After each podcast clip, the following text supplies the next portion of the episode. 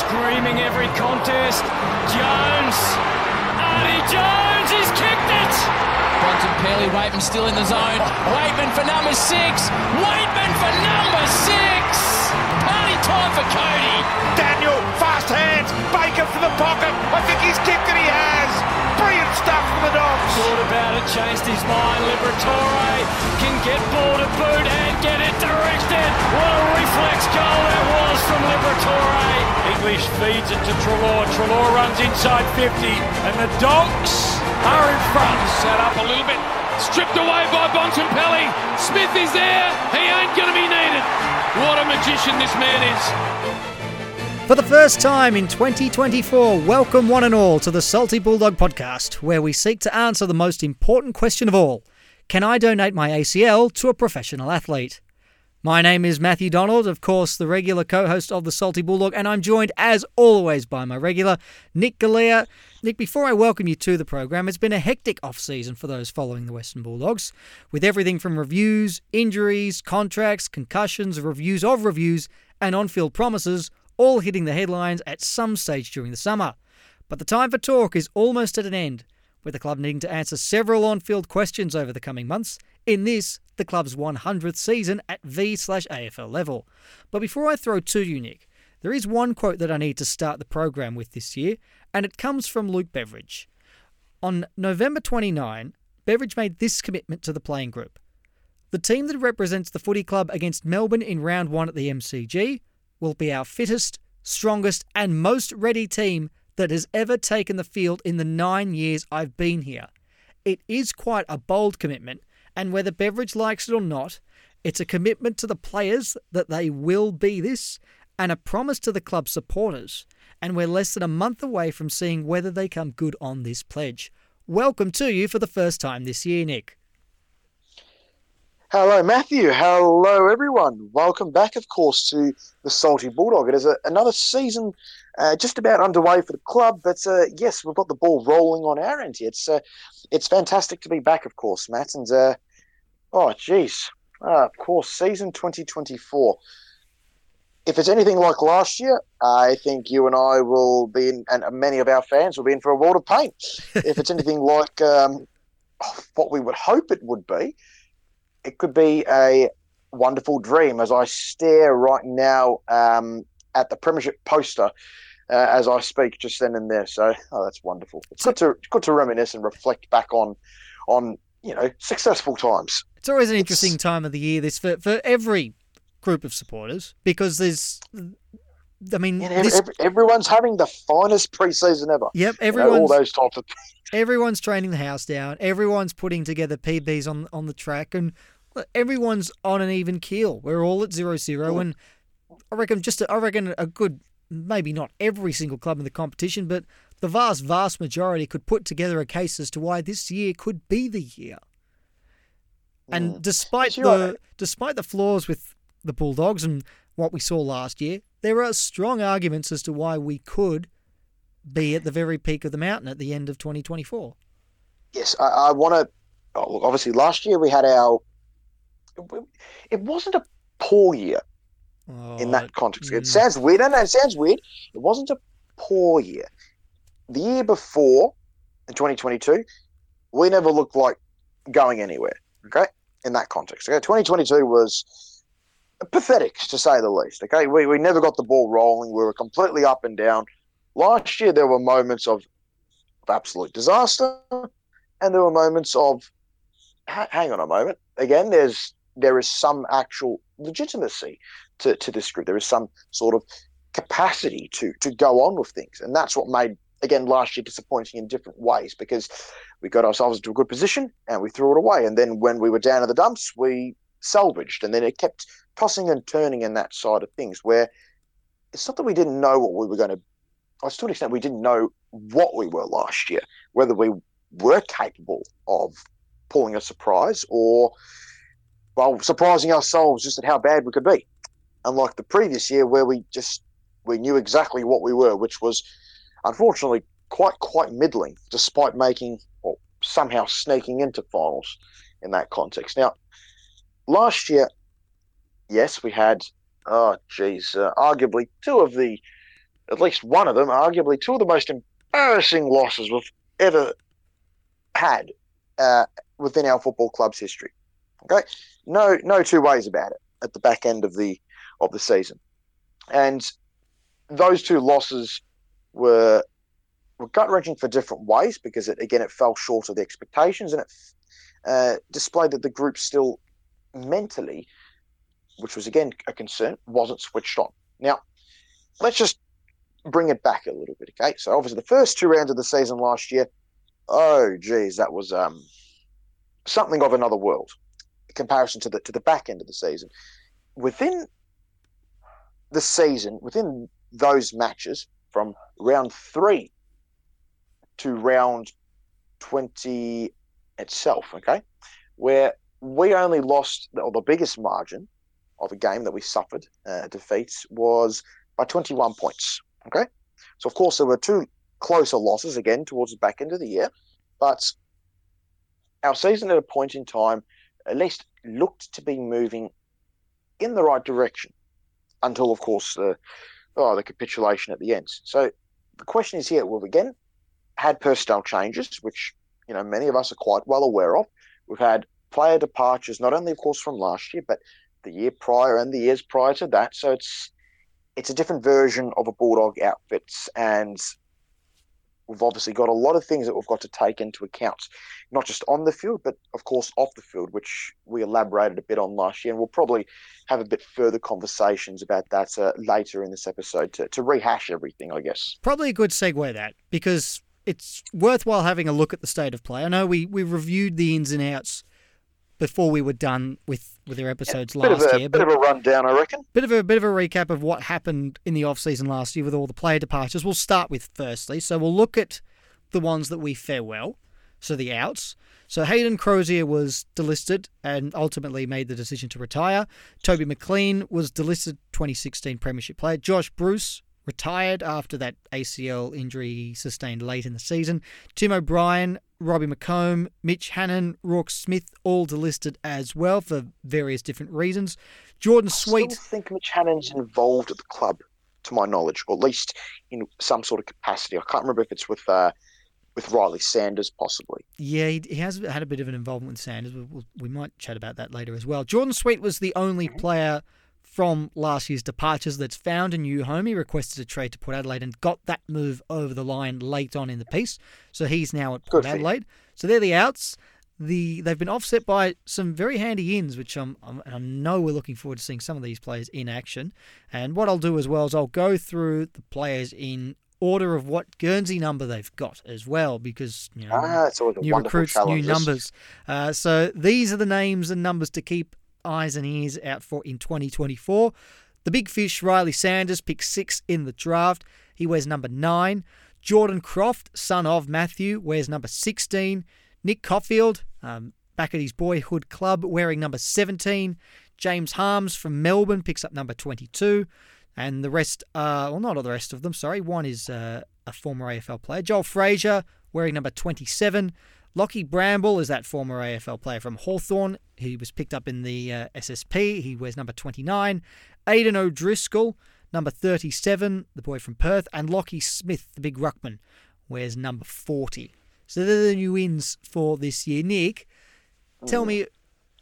All right, we all we're all looking forward to seeing Ryley Sanders play, and we're going to talk about Ryley Sanders a lot. And I think he's he's the obvious answer to which of the recruits are you most excited to see? Who's next on the list for you? In terms of that, yes, it's, it's sort of how would I describe it? It's a very good question because it's the first time again in a few years. Uh, this is, of course, probably since uh, before the draft when we picked up Jamarra. We've actually now got some, you know, dare I say the phrase, young talent time at the moment. We've been able to mm-hmm. Uh, to refresh the list, restock the list, and replenish. I mean, it's the same words, but there's different versions of them where some offer optimism, some offer uh, the ideas of support, and some offer the ideas of recharging the group. And it's it's a different combination. So the player that's probably, I'd say, giving me probably a bit of excitement here uh, on our end might be Yeah, I reckon we'll stick with Joel Freijah. I'm I'm glad you said Freijah. Now I've I don't know. Do you do you have because like I mean, do you have a, a guilty player type? Like there's just a, there's just a type of player that every time you see one of them, you go, oh my goodness, this could be anything. Because for me, it's tall wingers. Every time every time I see a tall winger come through the system, tall wingers, you say? Tall winger. Come on down, Tim English. Well, I mean, maybe he's a bit too tall, uh, but I remember they, they they experimented with the role with Rory Lobb last year for a bit. And they had him starting on the wing, and I was one of the few people that saw that move and was kind of on board with it a little bit. I, I even it remember makes, it had some sense. It did make some sense. Very surprising though. Yeah. Nonetheless, again, maybe maybe a bit too tall, but I, I and you know I've I've been critical of Beveridge at times for getting a bit too carried away with player movement and swing plays into unfamiliar positions. I didn't mind that one. That was one of the few that I was sort of all right with. And Joel Freijah, I mean, he, I mean, he, I mean, he was someone who kicked in the under eighteen championships. He kicked six goals from the wing one day, uh, up in up in Ballarat. And I'll tell you, what, kicking a bag, a bag of six is difficult at the best of times. To do it from the wing is particularly special. Yes, uh, uh, there we go. That's it. You know, from, from what we can see, here's another outlandish call to start 2024. And this is not exactly serious, but who else has kicked goals from the wing? Gary Ablett Sr. So there you go, Joel Freijah. You're compared to the great man straight Mm, away. Oh, I tell you what, hiding to nothing for, for poor old Joel. you, you know whose preseason is, is has impressed me in a, in a surprising manner though of the of the new arrivals has been James Harmes. It sounds like he's had a bit more of an impact than certainly what I was expecting. I, I know you've been. Uh, I think you've been a, a, a bigger fan of what he can bring to the table than I've been in the past few months. But just from the reports that are coming through and what he's been able to do, particularly in the intra club matches, sounding very positive in that sort of half forward slash midfield role. Coming across on a was it a three year deal, wasn't it? Yeah. Yeah, I think it was three year deal on about 500 a year, which sounds like a lot, but you got to remember that the uh, collective bargaining agreement kicks in now. So 500,000 is not as much as it once was in the salary cap. And I think for supporters, this will take a bit of getting used to. Uh, when we when we talk about how much a player is worth, and we say, "Oh, gee, that's a that's a lot. They're not worth that much," but it's it's relative to an increased salary cap size now. So I probably would have said this time 12 months ago I wouldn't take James Harmes at 500,000, but it's a different salary cap that we're working with. Hmm. It is different too. So that'll keep going until the uh, 2027 season, I believe it would be, as far as I'm concerned. Sounds right. Sounds right. Yeah. Hmm. That's right, because the original deal was 2022, and they pushed it and extended it due to the COVID situation um, on on the expiring terms. And then, uh, yes, obviously the new collective bargaining agreements uh, taking place in that sense. So that's not too bad. So I I've, I've, we probably we probably do we probably do need we probably did need a player like Harmes, and we have had uh, one in the past. We even had one, of course. Uh, I'm going to make a comparison again. Uh, about half a dozen years ago, when we had uh, Liam Picken on the list, one of those selfless types in that side of things. Yeah. That's how I reckon it's not a bad shout. Where you know that there's a lot of commitment, and that's what we would, uh, you know, ideally, and I think what is very much the case, what we will get from from Harmes. and and I think that's been evident in what he's been able to do in the in the practice matches so far. Of these names, Sanders, Croft, Coffield, Harmes, Freijah, Bramble, O'Driscoll, Smith. Round one is less than a month away, and it's the second weekend of football. We'll take a bit to get used to. How many of those players play in round one against Melbourne? Hmm. How many of them are part of that fittest, most ready side that we've seen in nine years?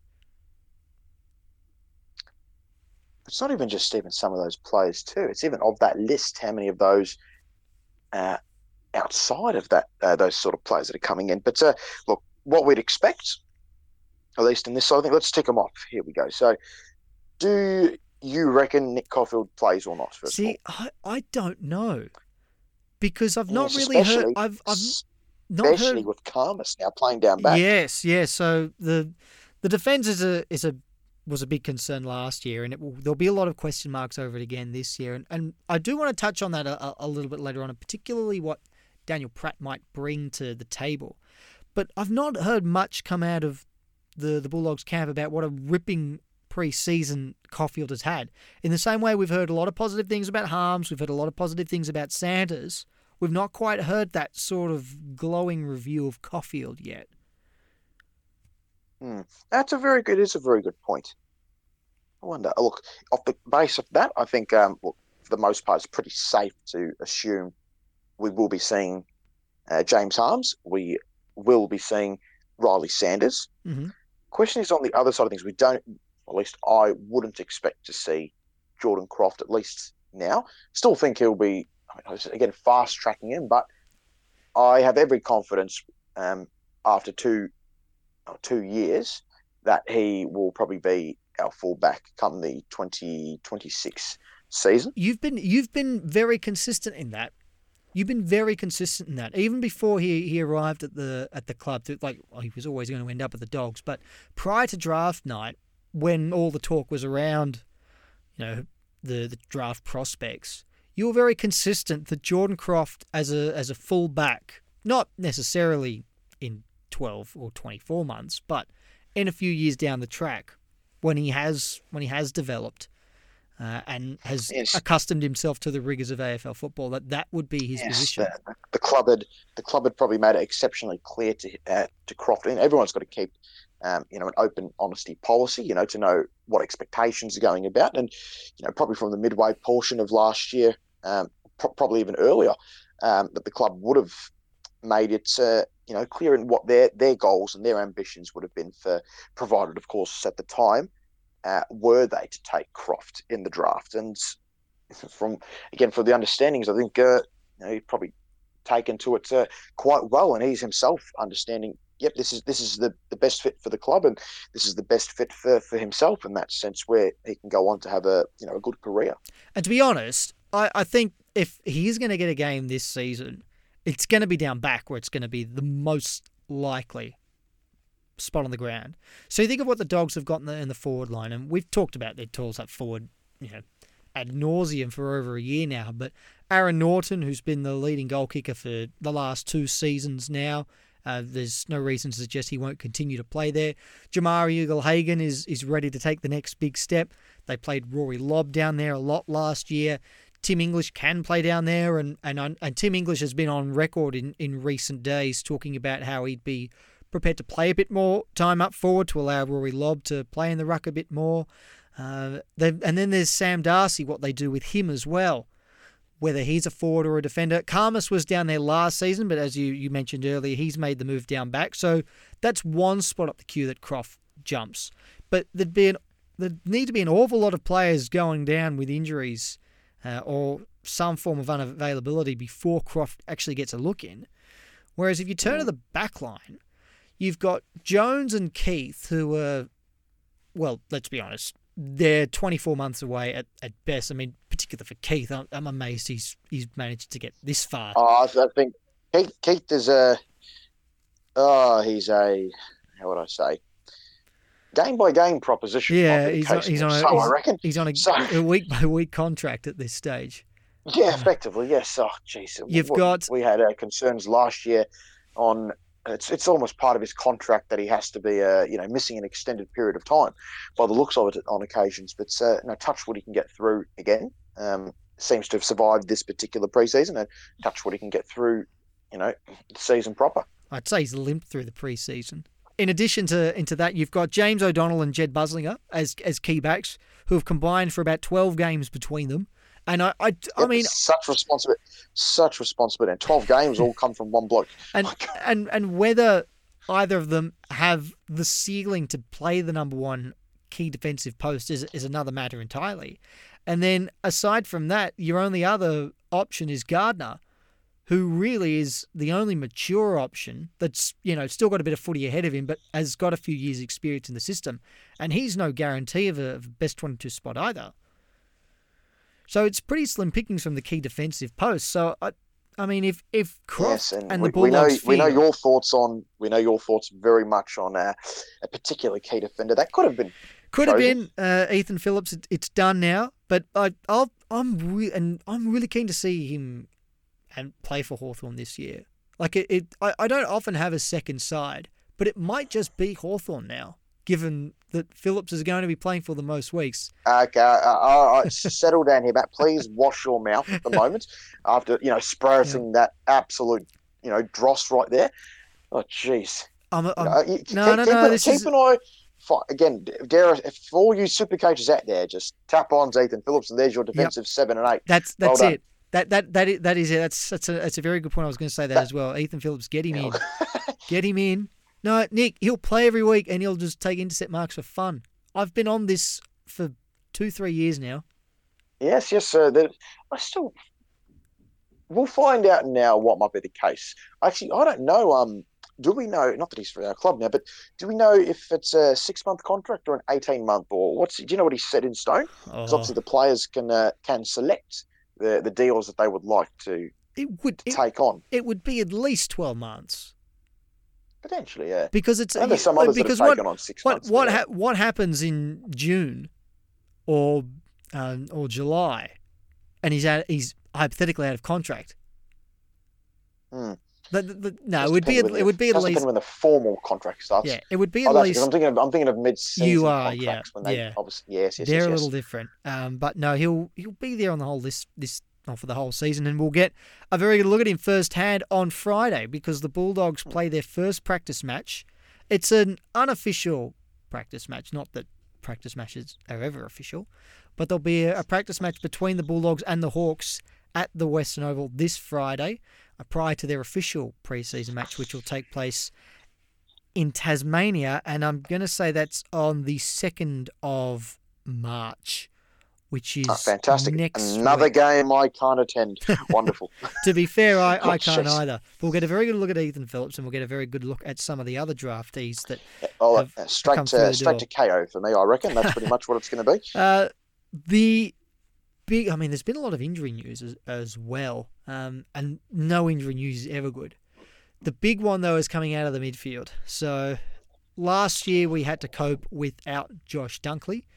This year we have to cope without Bailey Smith, who ruptured his and this ACL. was meant to be the year where he gets a bit more midfield minutes. Well, I mean, yeah, allegedly this was. I mean, he was tra- he was another one who was training the house down, wasn't he? And, and but that's never been the issue with Smith. His training and his application has never been a problem. Um, the issue's been other areas. We'll get to get to that a little later on. But ruptured his ACL at training during the summer.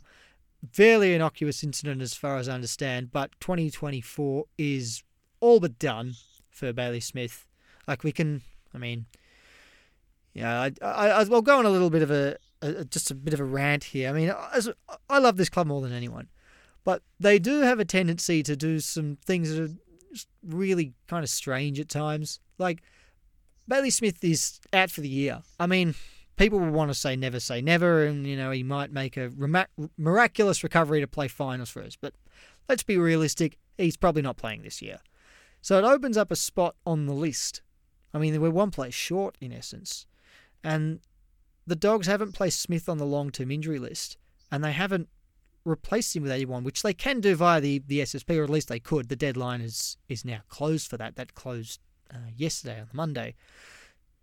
Don't understand what what the going on with that is, unless I mean it could be one or two things. A, they want to hold that that vacancy for the mid-season draft, which okay, but you know that means you're a player short up until then. You could just fill that vacancy now. Or B, they actually believe that Bailey Smith could be available at some point later in the year, but he's still going to be injured for a long, long time.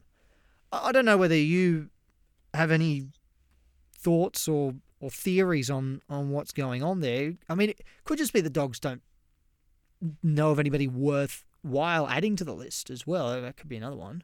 I don't know how you see it. Now again, it's a, it's it's a fair point because with us, we've seen our club go in the last few years. We've had we've still got a you know still a very fine midfield group, but it's taken a few hits in recent years, hasn't it? Yeah. Of course, uh, Smith in this case now, we've had the form drop off uh, of Jackson Macrae. We've had Josh Dunkley's departure. We've had the Lachie Hunter situation uh, within the within the club's four walls. Oh, it's just what what was an incredible midfield group, but still, you know, still got a lot of respects in that side of things. But it needs to be very delicately looked after, and that's probably why we're why we're quite content and why the club was, you know, had their eyes, of course, on you know Ryley Sanders ahead of you know small forwards uh, like Watson, who's now with the Hawks and that side of things. So it's, a, it's a, again a, an interesting mix, and we've had you know again players that have departed, you know, the likes of uh, Toby McLean, who who was a a good midfield option at the time. You know, had a lovely mm. balance between you know outside and inside uh, ball winning abilities, and I'm very intrigued to see how they go about you know doing this stuff because again, Smith's one of our you know few outside runners, and trying to get that balance within within the playing or, the midfield group that is is is another challenge which. I don't know. It's not that we've got reservations about, but we're all. I think we're more intrigued than excited to see what becomes of them this year in that department. I think I, I said at the time that Ryley Sanders was the sensible selection in the draft. I mean, not that we ultimately had a choice in the end because the likes of uh, the likes of Nick Watson and Zane Duursma had already gone by by that point. They'd already been picked up by the clubs. But I was all on board Nick Watson at the at the at the club, rounding out that exciting forward line that you've got Naughton, Ugle-Hagan, Cody Weightman, potentially Sam Darcy, add Nick Watson into that as well. My God, uh, that would just be fun to watch for the best part of a decade. Not to be, but I'll tell you what, with this injury to Smith, the Sanders up, the Sanders pickup. I mean, yes, you're looking, mm, you know, far beyond just 12 months when you pick up draftees, but it's looking like a pretty good choice now. Because I'm if quite, you, quite you, excited to because quite you, excited to see what Sanders can do. If you consider the alternative, which are. is which is Bontempelli, Liberatore, great start, Treloar, good option, an injured Macrae. I mean, you say Macrae was down on on form last year. I, I maintain that he was playing injured for well. no, he, he can't. He could not have played. Not that he played poorly, but because he's had a he's got a high standard. Okay, and even yeah. if he has a poor game, it's still a high caliber match, but not to the you know, to the, to the style of football that we would have expected from him in the past. So yeah, it is unfortunate, and but you're right. Yes, it's it's taken a bit of a little bit of a hit. So before we get on to, to Macrae, who's, a, who's another one of the, the injury victims in, in the midfield, how did the Dogs go without Bailey Smith this year? Now, how, how significant a loss is he? Because, I mean, people are enamored with Bailey Smith for you know what he can do on field and off field, and I, I understand that. I would argue though that since 2020, where he had a very good second season in 2020, but I, I argue since that point he's been not more often than he's been hot. So he didn't have a very good 2021 season. He had a very very good finals campaign in 2021. Uh, but his home and away form that year was pretty shoddy aside from the odd game or two. The first half of 2022 was very, very good. I think he polled 13 or 14 Brownlow votes by the midway point of the season. So all Australian form, absolutely.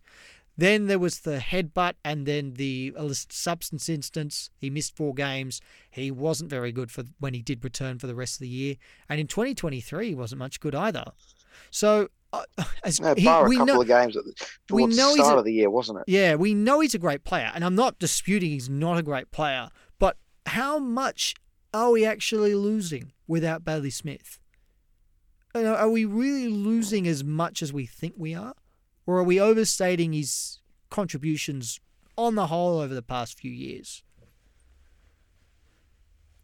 Because his best football I think we probably are probably under underestimating what could be there, to be honest, Matt. Because now I said the the well has got a little bit drier and that sort of things in terms yeah. of who we can call upon as ready made. So look, it, again, it provides different levels of opportunities. And uh, one of my, uh, how would I say, one of my boys, of course, in Harvey Gallagher, will, will probably yes. likely see some uh, game time on the wing. So it's probably not a bad fit having these options. I'm not saying this is going to happen, but again, there's been you know little murmurs and whatnot, of course, where they could look to have a bit more speed on the wing and that running power. And whether that does, and I've, I've brought it up to a couple of uh, colleagues uh, and some other friends, and I'm not saying this is happening, but the idea of obviously having the defense's role is to defend first and attack second, isn't it? Now, yeah. that's what we'll probably notice with the idea of, say, Khamis heading them back, the ability to win the ball back. Coffield, uh, you know, joining the club, the ability to win the ball back as an intercept defender. Now, we've got these types of runners. You know, we've got the likes of Ed Richards. We've got uh, Jason Johannisen, who supposedly is again having a, a fine preseason, which is which is nice to see. Uh, down back. Oh, good, course. good, good. I'm glad we've established so that's, that. That's fantastic. That's oh. fantastic. That There's ex- a name I want to throw up here. Four years too long. There's a name I want to throw up in the sense of, again, I'm not saying this is happening. I think it wouldn't be the worst idea if Bailey Dale was played a bit higher up the ground. Okay. He's not necessarily, again, a great defender per se. He does drive a lot of the ball going forward for us, but he did come to us as, again, an outside winger. He's got good running power, he's got good foot skills, mm-hmm. and mm-hmm. we've got enough good ball users down back in that side of things too, where you don't have to worry about losing that attacking nous but you can increase the defensive capabilities.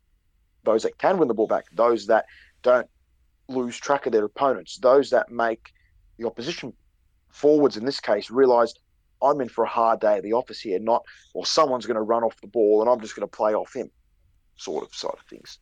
See where I'm coming from? Yeah. So Daniel Pratt is the new defensive coach, and I'm really interested to see how how it goes with him. So I mean, what he aims to, what he brings, how he tries to implement it, who he uses to try and implement it with, and ultimately whether it works, are all really fascinating questions that surround what Daniel Pratt can contribute to the club in, in 2023 and 2024 rather. The defense has been a big issue for the Bulldogs in the past few years. They went and, and sort of remedied that a bit a couple of seasons ago with Liam Jones, who's well and truly in the second half of his career now. They've tried bringing in, they've tried reinventing players like Josh Bruce, which haven't worked to the extent they would have liked. They've tried bringing in players like Bailey Dale, and that sort of move has worked. But Daniel Pratt replacing Rohan Smith, what we're going to see is a very, very, very different setup. So, I mean, we sort of look at the personnel like, oh, who's going to play that you know key defensive post? Can we can we what can O'Donnell and Busslinger kick on? And can Liam Jones get through another season? And what of Alex Keath and Ryan Gardner? But it's going to be a really different defensive setup. I think what we're going to see the significant changes are going to be in the system rather than in any one individual on field from a personnel standpoint. I'm really fascinated to see how this new look defense as a system works with the rest of the Bulldogs on field setup. How does it connect with the midfield? How does it transition from defensive 50 to offensive 50? You know, how do we prevent the opposition taking marks and kicking goals? That's pretty important if you're in the back line as well. And and who as well? Because as you say, Bailey Dale is an option that you might want to push further up the ground, who can push further up the ground. We saw them do that with Caleb Daniel last year. Uh, looks like Ed Richards has finally sort of found his spot back there. They've got O'Donnell who's developing. They've thrown Buku back there as well. So what's it going to look like? And then you add Coffield also to that mix, what he can contribute. Mm. And do they go with Sam Darcy down too. back? That's that's another thing too. I know we've obviously mentioned him a bit at the start of the episode, but we were just, uh, we've just been discussing defensive structures and setups and systems, and neither of us has thrown in the name Alex Keath. I, I, I agree that he is not first choice and that he's there as insurance. I, I think I said this to you at the time. I, I think because I, I can't quite remember when Alex Keath was signed up, but I vaguely recall something along the lines of of me speculating at least that Keath is going to remain in limbo until the dogs can't secure someone else from somewhere else. And if they can't, then they'll sign him on for one more year. But if they can, they'll just let Keath go.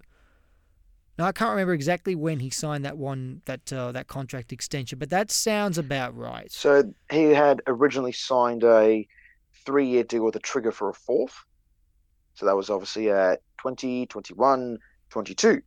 You would have made mention of those discussions probably towards the midway to back end parts of 2022, I would assume. Actually, now that I think about it, I could be confusing him with Taylor Duryea, who was in a similar or a similarly in limbo yes, style and, position. Indeed, and Duryea, Duryea is also pretty much like Alex Keath in this situation. They're sort of holding the fort, but there's there's no one really yet stamping their authority saying this spot is mine. Well, I remember the back end of Duryea season last year was, you know, a bit uh, of a concern. It's been a while since, uh, yeah, we've copped a lot of small, uh, we've copped a lot of goals from small forwards in go, there. Gone, in, gone are the days the where half. you can just drop his magnet on Charlie Cameron in a in a semi final and and that's it. Yeah, look, he's probably run his race, and again, he'll be there for the experience factor. And we'll, we'll probably we'll talk a bit more about him, of course, a bit later. But look, it is still nice to have a player of his credentials on the list and to be able to guide a few players through. Now, as you mentioned about Keath being insurance, that probably is the case uh, too with Taylor Duryea. Yeah. Yeah. No, I, I haven't seen many Bulldogs fans with Keath or Duryea in the best 22. Kind of depends on, on whether they need to go with two or three key defenders or whether they go with two key defenders and, and that third sort of hybrid and who that third hybrid is. I mean, uh, it's, it's quite. It's I quite... don't think we even need the hybrid now because now we've got potentially the third and fourth tools are the hybrids as they are, aren't they? Well, who are they? There is there is your Richards. There is your Coffield. No, I wouldn't say. I'd take Coffield. Medium-sized, Coffield, medium-sized yes. defenders that can defend one-on-one. Coffield so definitely. Are. You're playing. You're playing two fourths that are capable of playing as thirds. Coffield, yes, as a hybrid. Khamis, yes, is a hybrid. Not Ed Richards though. Not not a hybrid. Like just no, a mid-sized defender. He can play. He Easton, can't play tall. Easton Wood wasn't exactly a hybrid, but he still did it. Well, Easton Wood's just like Richards of, can. Yeah, but Easton Wood's lack of height is compensated for by his you know, leap. You know, he could he could he, there was a reason that they nicknamed him Superman because he could leap over tall buildings. I don't think Ed Richards has that capacity. Certainly not to, to the extent that Easton Wood did. Richards is, Richards is a good. Still got Richards very strong defensive attributes. Richards is a good defender and a very good back flanker, but if he's on the third tall, I'd be concerned. I, I don't. No, i don't think he's. As you. I don't think he's not equipped you, for that. Yeah. Coffield, yes. Khamis, yes. And, and really, it is. It is a height thing. I mean, that that that's ultimately all it is. And Khamis and Coffield do have the height to combat that. I don't think Richards does, and I don't think his his leap is sufficient enough to make up for that lack of height. With the way the way still Easton Wood was able to get away with it. At Marks. Yes, yes, no, this this is true. This is this is true. But yeah, I, I just think if you're going to pit him against the opposition's third tall defender and have him play on that player rather than play off that player, yeah, I don't know how I would how comfortable I would be with that. But we, we agree to disagree on that. Very I mean, intrigued to see how it goes. It, will, yeah. Very it intrigued is. to see what like, So, so like, if you're putting together your best twenty-two, and you'll sort of reveal this in time, we both will, uh, I suspect. I think we both agree that Jones and O'Donnell are in there. Agreed? Yes, I think. Yeah. Uh, I think you and I and many fans were traumatized by the uh, the three key defenders set up last year. So I think we're sticking with two. okay, so I think that's what we'll so what what is the third then? What what would be your third? Is it Richards? I said it would, it would still be that mixture of those two. I would happily stick with that and back those players, such as Coffield, such as Richards, to to do their job. They want to be specific thirds, but they're better than fourths. So, so again, dare I say it, that they're three and a halves. There are these weird numbers. I think that they they're very much they've got similar attributes, yet they've got different skill sets. One is again a distributor who is confident in the air, and another one knows how to win the ball back, but is still relatively sound by foot. So they're sort of identical twins, but with different halves that they excel at. You know, one's better at option B and one's better at option A, and then obviously they're switching over. One's lesser at option A and the other one's better at option B, and that sort of thing. So I think that's how I think they're they'll be a good pairing together. But those it, two. it does sort of sound like though Jones and O'Donnell on their own do not provide enough Quite height in that defence. That you would need No, I. I you would need a Coffield or a a more secure. Yes. The review, Mm. Nick. The review. We need to talk about the review. Uh, The review is- of the review, the- the rev- the, the review, review- of the review. the review of the review. So I think when we when we broke at the end of last season, we had one review done, but we knew there was another one on the way, and it was going to involve Peter Jackson, who's well experienced at AFL level and particularly in these sorts of matters. Had him involved, and it was very interesting that, and we noted this at the time, that Ameet Bains and Chris Grant conducted the original review. Chris Grant was not involved in this one. It was just Ameet Bains and Peter Jackson himself. Uh, and there were, well, I mean, there were some interesting findings that came out of the review. And one of them was to create a new role that was to be titled General Manager of Football Operations. And the definition of the role, according to the club statement, was that it would have operational responsibility for the performance aspects of the men's program, including coaching, physical performance, player welfare, and football operations. Now, Matt Egan, who arrived at the club, you know, during the first review and was and assumed the role of coaching and perf- coaching and performance manager. So that was the title of his role, and he was to work very closely with Luke Beveridge. He now no longer has that role. He's now the general manager of football operations. Find that very interesting. That the one question that I have that was never really answered was that now that Egan has vacated this coaching and performance manager role that he originally arrived at the club to play a role or to, or to be, is anyone else going to come in and take that role, or, or is that just is that, a That, null no, no, void that, role? that now? is correct. So that's it it. We've just meant to be. Again, we'll see how long it's we'll see how long it takes, just like with other things. But yes, the intention is someone will be filling up that vacancy. I find that That's so was, you know, fascinating. from Egan. that they created a ro- this this no one had this role beforehand. Like this was a this was a specifically engineered role for Matt Egan or for like they they they had this role set up for a particular person to come in and assume, and within a couple of within a couple of weeks, they've taken that person that, that they've been they've been targeting so meticulously out of that to do something else. So, wh- what happens now? Who who takes that role? And and Matt Egan was about fourth or fifth choice on on that list for what it's worth.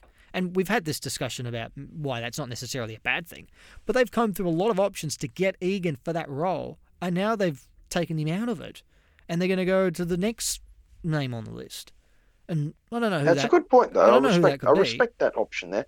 It is a very good point you raised there, Matt. To be honest, what did you make of, of how it all unfolded, particularly with the dynamic between Egan, Beveridge, Chris Grant, and, and Ameet Bains now? It's it's I don't I wouldn't go so far as to call it a mess, but it's been well documented. Um, the the relationship between or that those four men have, have had over the past couple of months.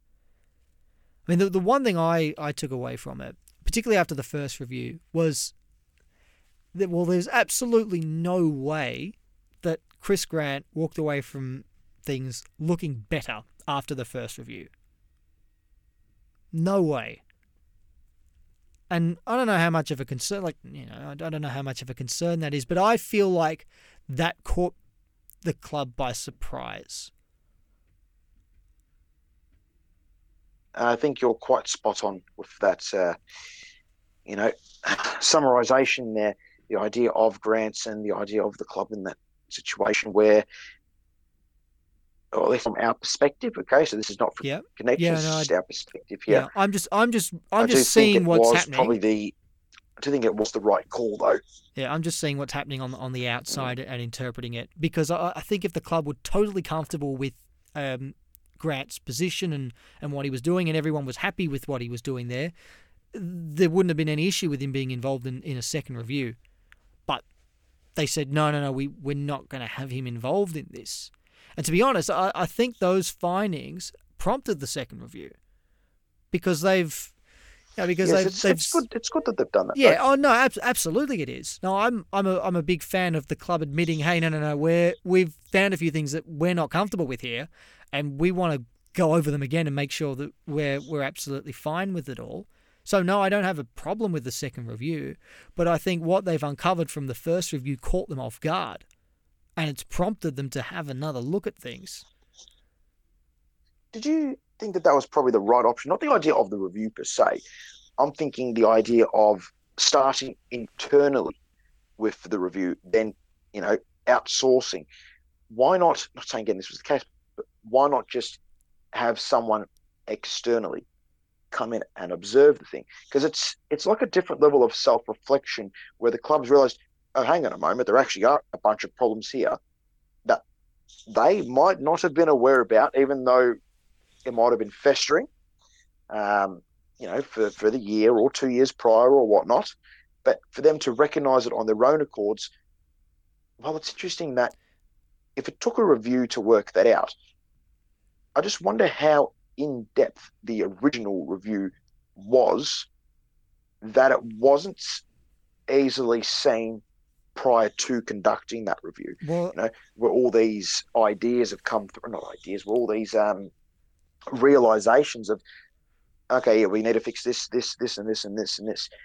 Just how in depth did the review need to be to find that? Because there seemed to be a lot of discussion, at least across the fans, wondering, you know, what's going on. well, I, I Should it have taken such an in depth review to have found those potential issues and a secondary review to, you know, to summarize again, this is you know, the appropriate course of action?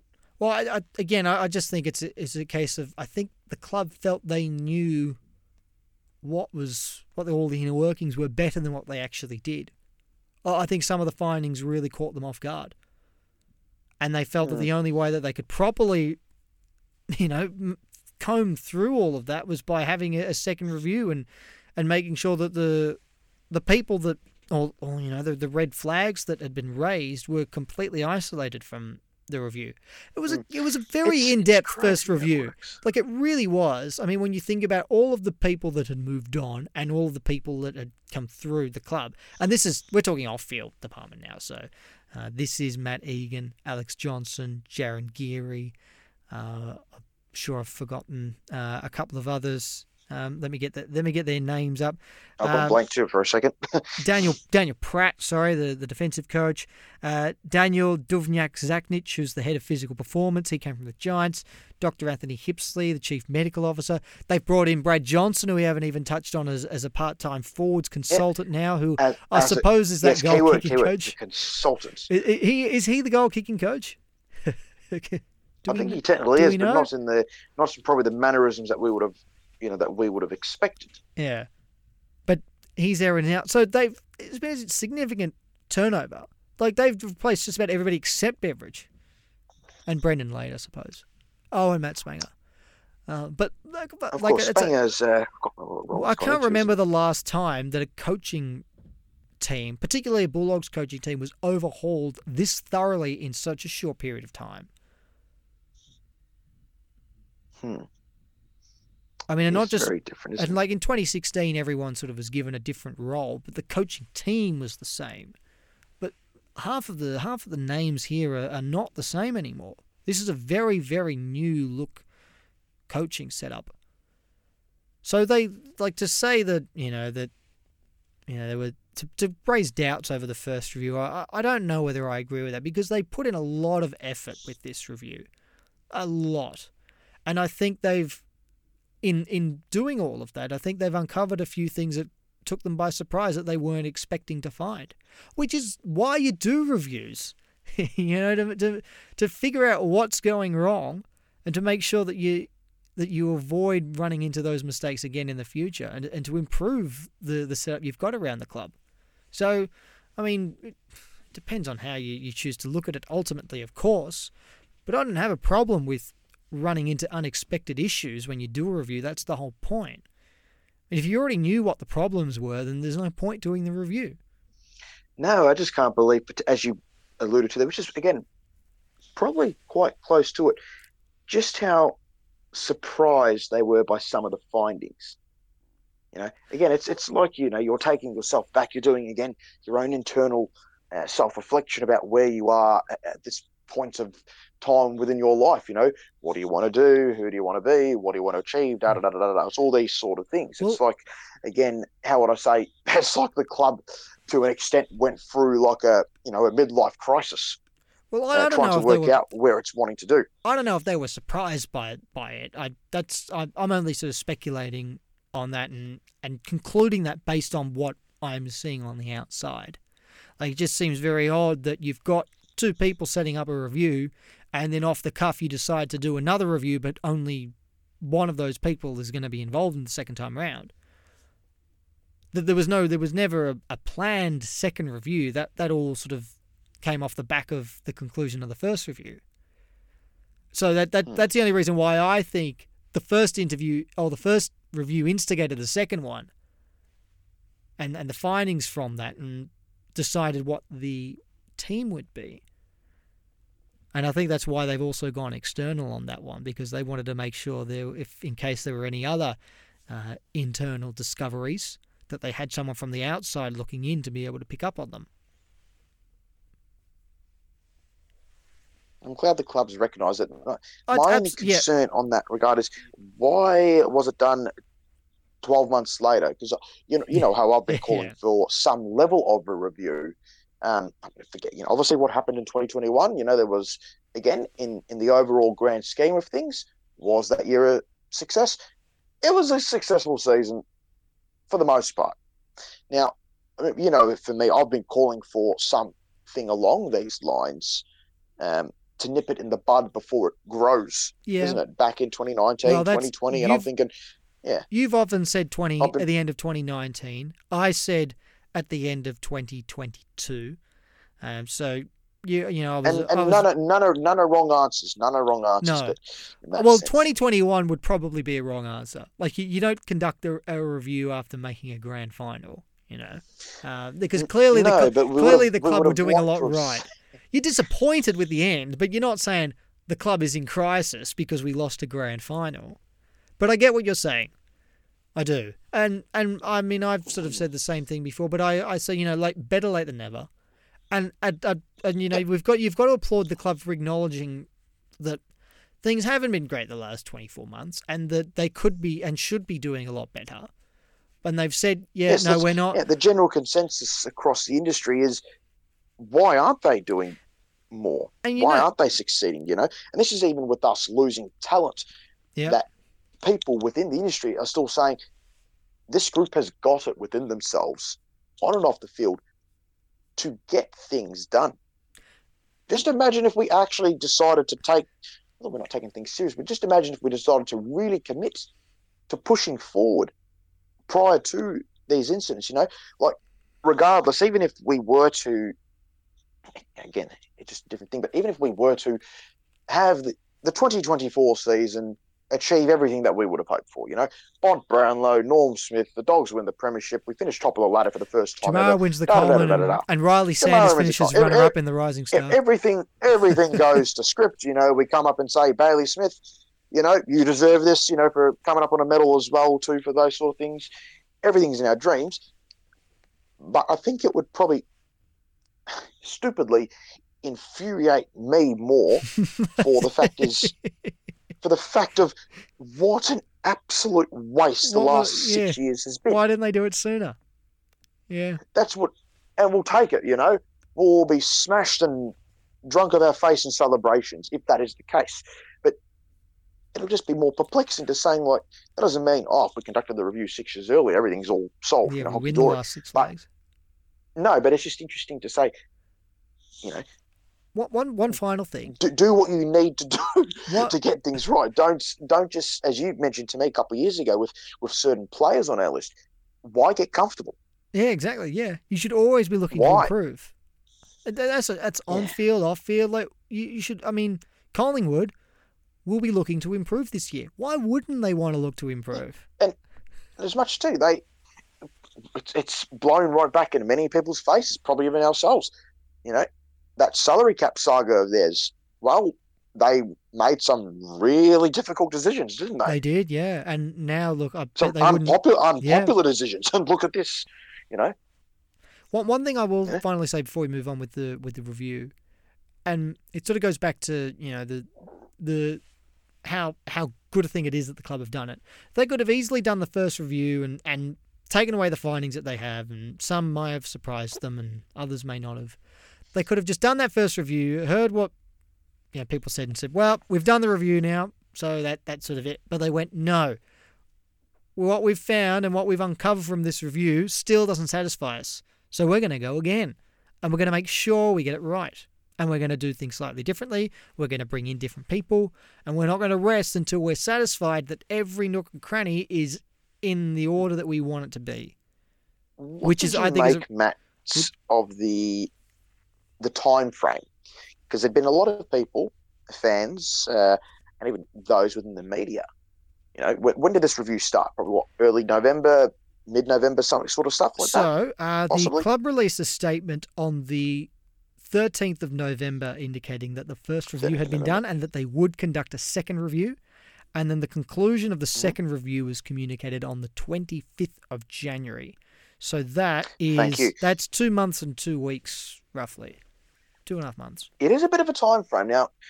Obviously, there's there's no set time frames on when things need to be done. Ideally, you know, you get to the answer, you know, quicker or sooner rather than later in that sense. But do you reckon in this 10 week time frame was it above and beyond what was probably required do you reckon they've done it just right because people were after answers pretty soon, like, oh, what did you find out from this review? Why haven't why hasn't it been discussed about? You know, even in December, literally like a couple of weeks after the other ones, people weren't not saying they had to be, but people weren't patient to have all the unfind sorry, all the findings be uncovered. Well, Nicole, you know? it, it we're still kind of just towards the end of cricket season now, so I'll ask you a question in a cricket hypothetical. Say we're playing a test match.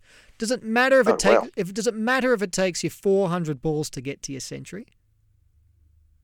T- to your century, sorry. Yeah. Again, it depends on the context of the game, but ideally, uh, you know, runs on the board. If it takes, if it depends on the pitch, but if but the, you got a hundred for your team, and it puts your team in a better position. Exactly, a hundred. Fantastic. A hundred is. It, I mean, obviously, shorter form is a little different, but a hundred at test level is a hundred. Whether it takes you hundred balls, four hundred balls, fifty balls, whatever.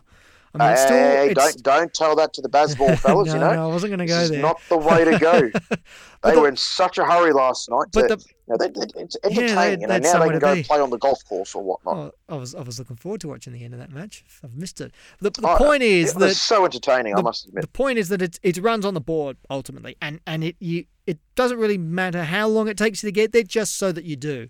And yeah, I'm sure there would have been people who would have rather the review be wrapped up in, in a shorter time frame. I'm sure the club exactly. would have preferred to have had it be wrapped up in a shorter time frame. But what's more important than anything else is getting it right. And if that takes yes. you an extra month, yes, if it takes you an extra week, so be it. But the number one thing about conducting a review is making sure that at the end of it all, you're happy with where things sit. You'd rather get it done right than get it done quickly. So no, I don't have a problem with with the time frame or, on that one at all. Or even avoiding the problem altogether, which well, yes. the club hasn't done now in this time frame. Yeah, they haven't put it off, which is, uh, I mean, unfortunately, in my view, again, this is just my perspective. They seem to have put it off for twelve months. They seem to see, okay, let's let's see how it unfolds. Let's see what happens and and whatnot. Okay, but as you mentioned, they've realised their mistake and they've tried to rectify it. Yep. And if it takes a bit of time to, to iron that out, then then so be it. Because I would I would rather them take an extra month to make sure they get it right, rather than just come to us a month early and say, yeah, all all good, no worries. Yeah, no, I'm in I'm, an off-field sense, fantastic, well done. Um, speaking of now, it all you, comes down to the to the on-field aspects you, of the game. You mentioned the you mentioned the media a little earlier, um, and I've got thoughts on this. Criticism levied towards Luke Beveridge in the past week that he's not done enough communicating with the media in the off season, that he hasn't done enough press conferences and interviews and, and all this sort of stuff, and that he should be doing more. Where do you sit on that? He's a coach. He can do the press conferences if he wants. whenever he wants to. You know, there's no uh, how to say during the season it's one thing, but that's because you know the the corporation that is the AFL wants uh, exposure. So that's why they have those arrangements with with the media personnel to say this is your time frame, this is to do this and this and this. Okay, but it's interesting. You don't hear a lot of uh, discussion topics from from other coaches in the off season. Everyone's keeping their cards pretty close. So so that doesn't mean you know why should or shouldn't Luke Beveridge be having conversations, but what's it to the media world if we're not having such conversations? Hmm. Why do they need to know? Is it just because we're the latest, you know, phase, or we're we're the latest equivalent of, you know, Taylor Swift things going on? You know, we're the latest hit now that they've just got to put us in the mainstream media. Well, I think it's ultimately, it's, I think it's ultimately just so people have something to talk about. But if the difference between criti- being criticised and not is one interview, because I can't think of any other coach that's been that's regularly fronted the media this summer. Like I've heard some coaches speak, but not I've, I've not heard any coach more than once this this summer. Not one. Not Adam Simpson, not Craig McRae, not Matthew Nicks, who's out of contract as well, not Ken Hinkley. Like I might have heard from them once, but we're not hearing from them, you know, two or three times a week like we are during the season. No, proper. there's no, there's no, there's no need to at this point. It's the, the off season. The other thing what with is the point? The other thing with Beveridge, and if, if Beveridge wants to do, a, as you say, a press conference or an interview or whatever, that that's that's fine. And if he doesn't want to do it, that's fine as well. For me, though, I mean, and having you know been following the Bulldogs and, and following Beveridge closely for nine years now, I could, as far as an interview with him is concerned, I could take it or leave it, because if Beveridge is good at one thing when it comes to dealing with the media, it's spin. We've spoken about cricket. We he have, would be a. Yeah, and he a, would be a. Um, imagine, think of it this way: imagine having Shane Warne come on from one end and Luke, Luke Beveridge, from, the, other. the, other. And look, he's. and look, I mean, before people, you know, want to, before point, people point out that I'm criticising his approach to, to the media, he's not the first coach to put on spin. He's certainly not going to be the last. If he wants to, no, there's, there's been there's been yeah, many others. If he wants to be cryptic with his messaging to the media and whatnot, that's there's nothing new in that regard, and he's totally fine with doing that. But the point it is, it can be the media's job to, to research it and find out. That's yeah. their job, so they can go understand it anyways. The point is, he could sit down in an interview face to face with whoever he wants and chat for three hours, four hours. The point is that you're not going to get anything worthwhile out of it because Beveridge isn't that type of coach that gives you worthwhile information to work with. So if he was to speak, perfectly fine too, and that's fine. If he was to speak, what are we actually getting out of it? Like, if you're going to sit down and interview someone, get something out of it. Like, at least make it worth your while. And I just know the way Beveridge deals with media and answers questions, you know, it, it, you just won't get that. So I I I don't really have an issue with him not speaking for a couple of reasons. Firstly, because it's summer and like really, who cares anyway? And B, because I know I'm not going to get anything out of it anyway. So I, I just think criticism in that because like damned if you do, damned if you don't, right? Because we'll complain that he's not speaking, but when he does speak, we'll complain that we're not getting what we want from him. So yeah, I, well, I don't do know. You, not you, but what what do you want from well, him though? Yeah, you well, wanted him to speak, and here he's speaking. Yeah, so that's ex- it. Exactly. You can't be. Well, if you wanted to speak, well, if you wanted to hear something that you wanted to say, well, why not just give him a script? But then you wouldn't be listening to what he would want to say you're listening to yourself effectively. Yeah, yeah. You you want to hear what you want to hear, not what he has to say necessarily. So yeah, I I just thought that was a yeah that that was something that came up uh, in, in the past week that yeah I just thought was really odd criticism. Um, because, like I say, even if he is speaking, we'll be complaining about what he's saying, as opposed to you know him not speaking at all. One final bit of news that we've got to got to get out of the way: no Q and A uh, this week to, to get us started because there's a lot of off field stuff that we had to unpack, and we've got a little bit more here. So, our leadership group for 2024, Nick. Now, you'll be. You'll probably won't be surprised to hear that Marcus Bontempelli is, is still considered good enough to be captain of the side. He, he's just snuck in. um, I will say this. I will say this is it is unanimous, not only of course within the club, but I am glad to see. Um, again, he's a he's a controversial figure, uh, to say the least. But uh, one Kane Cornes had him ranked as the best what captain? Best captain in the AFL. Yep. Yep, and I think yep. that's yeah, no, and that's and, and, that's undisputed in my view. I can't. Uh, there should not be any consideration as to anyone else uh, across the league. I think Toby Green was a fair winner of last year's captain of the All Australian team. Like, I mean, maybe it surprised a few people, but when you think about it, you go, I mean, and this is sacrilege to say because we're talking about Toby Green on a Bulldogs podcast, but I, you know, I, I, I don't think we can have too many complaints about that decision. Like, I think either would have been worthy recipients of, of the honour. Um, I, I feel like it was a pretty line ball call. And to be fair, I mean, the the narrative around Toby Green probably played a bit of a role. He's been he's been pretty well behaved since that incident with the umpire in the 2021 final series. Forget the umpire's name. He's yes, which uh, which knocked out the Salty Swans. Yes, yes, it did. They have also they've also uh, another another news uh, flash. Uh, Dare I say it? thank you, Dan Hannebery, for bringing back some wonderful memories of 2016 a couple of weeks ago. Was, was can't, game, yeah. can't thank you more than that. Yeah. No, I'm trying to trying to think about all those all those goals we scored from free kicks, like the the one when um, uh, Dale Morris brought down Buddy Franklin with a broken back. That was a good goal from a free kick. Uh, it was a great goal from a free kick. Uh, the rest of this wonderful. The rest of this leadership group: Tom Liberatore, vice captain. So, first time in a decade he's been involved in the leadership group. First time under Luke Beveridge. He's vice captain, which I love this call. This is a fantastic call. Uh, deputy vice captains, we've got two of them. So, it used to be just captain, vice captain, and deputy vice captain, used to be. Uh, now we've got a captain, a vice captain, two deputy vice captains, and an extended, just, just called leadership group. The rest. So, the deputy vice captains are Aaron Naughton and Caleb Daniel.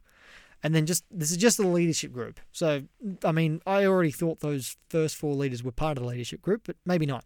Taylor Duryea, Liam Jones, and Ed Richards. So what do we got here? We've got two midfielders, four defenders, and a forward make up this leadership group. And I said Naughton is meant to be the captain of the forwards. The, it's meant to be assumed, yes, the captain waiting. I'm still a bit I mean, I know I made the call, of course, last year saying that that, that is the case, and of course now it's starting to be a bit more confirmed. I am still a little bit having some reasons that he will be the captain because there's still a lot of you know maturity uh, for him to you know to evolve into. But we'll see what happens. He's amongst some very good people at the club um, that can guide him through to to be the leader that not only the leader that he can become, the leader that we need him be specifically yeah. as well. He he's probably oh god, this is a bit odd too, but he's probably got it in him. Naughton, this is to be the first captain or captain in waiting that has the ability to become the game breaker and change games the way that I think Nick Riewoldt had. Oh, Nick. We've started with uh, Joel Frazier to Gary Ablett Senior. oh, that was a, that was a pure, dare I say, that was an interesting one. That's just not kicking goals, but no, and, we, saying, and, and we finished with Aaron Naughton and Nick Riewoldt. He has the capacity. He's got the capacity. This is within his, you know, ability. It's Look, a matter of him now actually realizing just how serious a footballer, uh, and as well as a as a potential captain, does he want to be? And there really isn't a ceiling in that sense, too. You know, we've got it for eight years and I'll touch wood in that side of things, but I don't see it as that outlandish a call because he's going to be playing in one of the most important positions on the ground. He's got the belief in himself. Well, he's playing a he's playing a different role why. now, isn't he? He's sort of he's been moved hmm? up at the ground a bit according to, to David. Yes, as a, cent- as a centre forward, of course. Yeah, he's gonna he's now playing in a he's now playing a, a Jeremy Cameron type role. Gee, I'll tell you what, I wouldn't mind oh, a geez. Jeremy Cameron type player. yes, just keep him away from finals. That's all we need. No, no Cameron there. Oh God, but um, the the the key omission from the leadership group though is, is Jackson Macrae, who was vice captain. Now he's not in the in the group at all, mm. and was nursing player his, voted, of course. Uh, and is nursing his own injury concern with a, with a hamstring. I don't think we'll see him on Friday. Uh, and no, and, no, we will uh, not see him on Friday. And you've you've told me before we went to air that we won't be seeing somebody else either.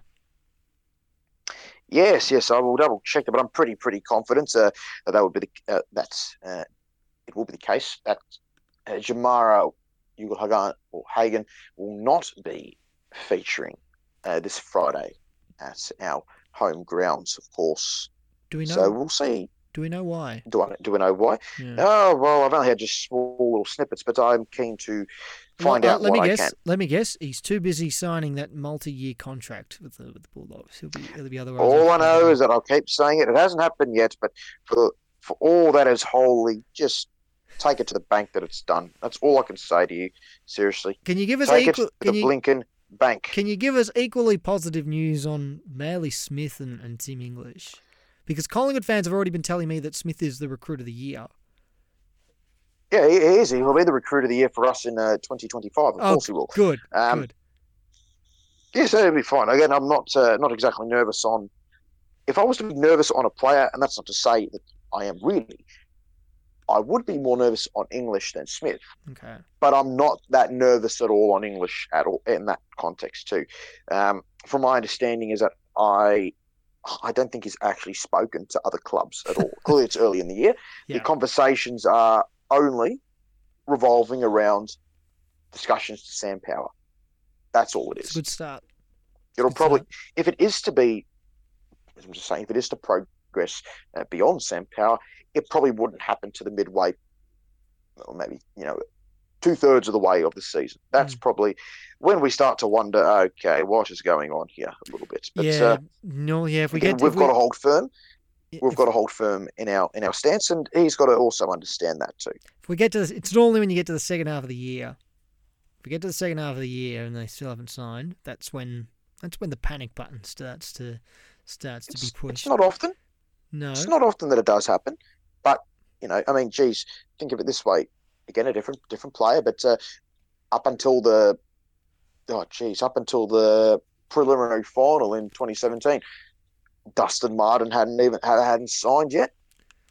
And no. it was pretty much at the time a unanimous thought that he was gone, who was- regardless. Who was the one for the Giants in 2019? Was it Coniglio or Kelly? One of them- was in 2019. Kelly, of course, was in 2017. No. Oh, that's right. He's still on that nine-year deal, isn't he? Uh, Yes, he is. Yeah, all right. Well, that's that's just about I think a good uh, a good note to wrap things up for the first episode of 2024 of the Salty Bulldog. Nick, And this probably won't be our longest episode. Also, probably while we're at it. absolutely no, no, no. This is just this is just a warm up. This is our intra club hit out. Uh, speaking of intra club hit outs and, and practice matches, Bulldogs we playing Hawthorn uh, at Friday on Friday at the Western Oval. I think it's from 11:30. Uh, I'll be there. Nick, you'll be. I don't know. Doing I'll be working away. Oh yeah, that's I'll that's. be oh working yeah, that, away at my eight thirty till five o'clock job. That that's right. You said it was important, but yeah, I don't know. I think important is a bit of a stretch. Uh, what we will promise though uh, is that after the match, got to figure out the logistics of it all. But after the match, we'll be doing a Twitter Spaces to review the match.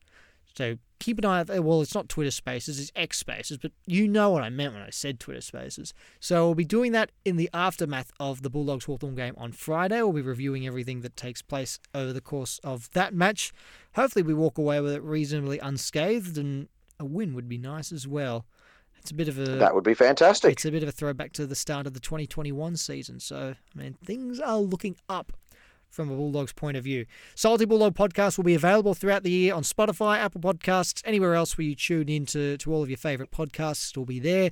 Uh, our social media channels as well Facebook, Twitter, Instagram, our website as well www.thesaltybulldog.wixsite.com forward slash home. It's going to be a fun year, regardless of what the Bulldogs do on field.